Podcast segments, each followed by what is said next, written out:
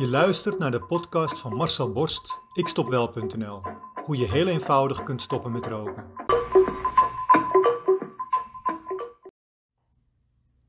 Het is juni 2019.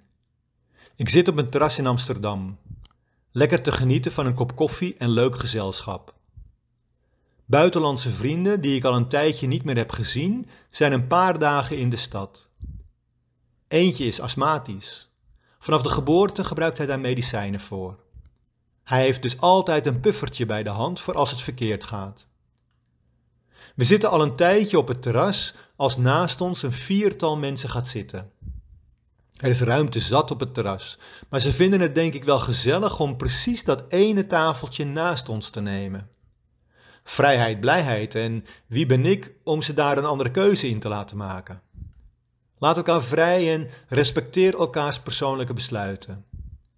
Maar dan komt het.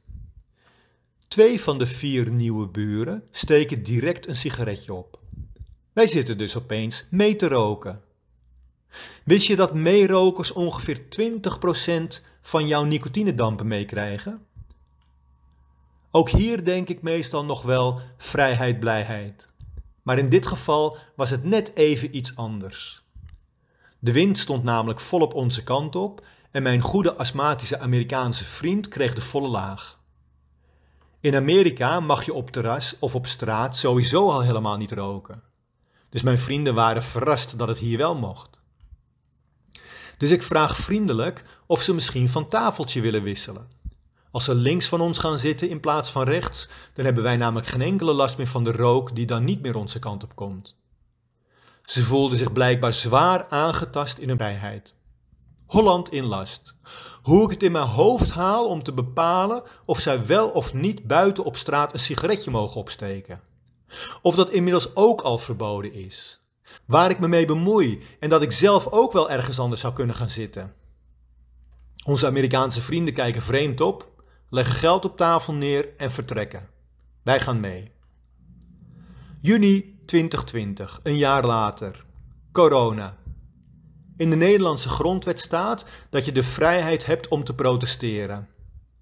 Met de recente ontwikkelingen in Amerika is een aanvraag gedaan voor een demonstratie tegen racisme. Black Lives Matter. Nu moet je weten dat in Amsterdam op de Dam elke dag demonstraties zijn. Aangekondigd met vergunning. Meestal zijn dat 20 tot 30 personen met een megafoon en een spandoek. Stel dus niet zoveel voor. Ook nu was aanvraag gedaan en vergunning verleend voor een demonstratie. De organisatie had zelf ingeschat dat het om 200, misschien 300 man zou gaan. Op de tegenwoordig lege dam is dat geen enkel probleem. En het is een grondrecht, dus zomaar verbieden, dat doe je ook niet. Daar zal elke rechter onmiddellijk gehakt van maken. Opeens kwamen er maar liefst 5000 mensen protesteren. Op de Dam in Amsterdam is dat nog steeds heel redelijk en heb je alle ruimte. Maar suggestieve foto's op internet deden de rest van Nederland heel wat anders geloven. Gevolg? De hele samenleving rolt over het besluit van burgemeester Halsema heen hoe ze het in haar hoofd heeft gehaald om hier toestemming voor te geven. Mensen voelden zich in hun vrijheid aangetast en reageerden vol emotie. Ze zaten zelf in de lockdown en mochten helemaal niets en deze demonstratie, die mocht wel? Meestal zijn het de mensen die de grootste bek opzetten, die het minst te vrezen hebben. Ik ben benieuwd hoe de samenleving had gereageerd als ze met z'n allen een protestdemonstratie hadden aangekondigd tegen de anderhalve meter maatschappij.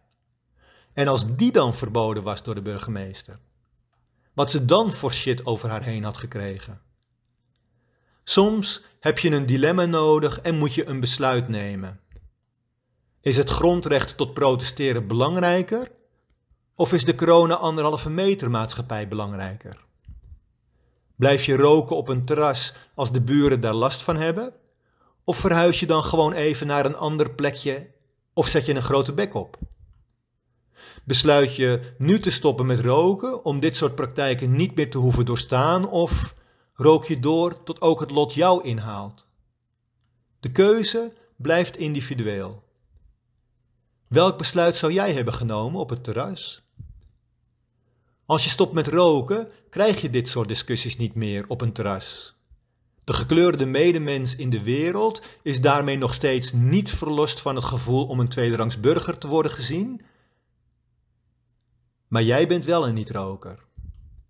Want degene met de grootste bek heeft meestal het minst te verliezen. Wil jij ook stoppen met roken? Wil jij jouw rokende collega's van het roken afhelpen? Kijk dan op mijn website ikstopwel.nl en neem contact met mij op.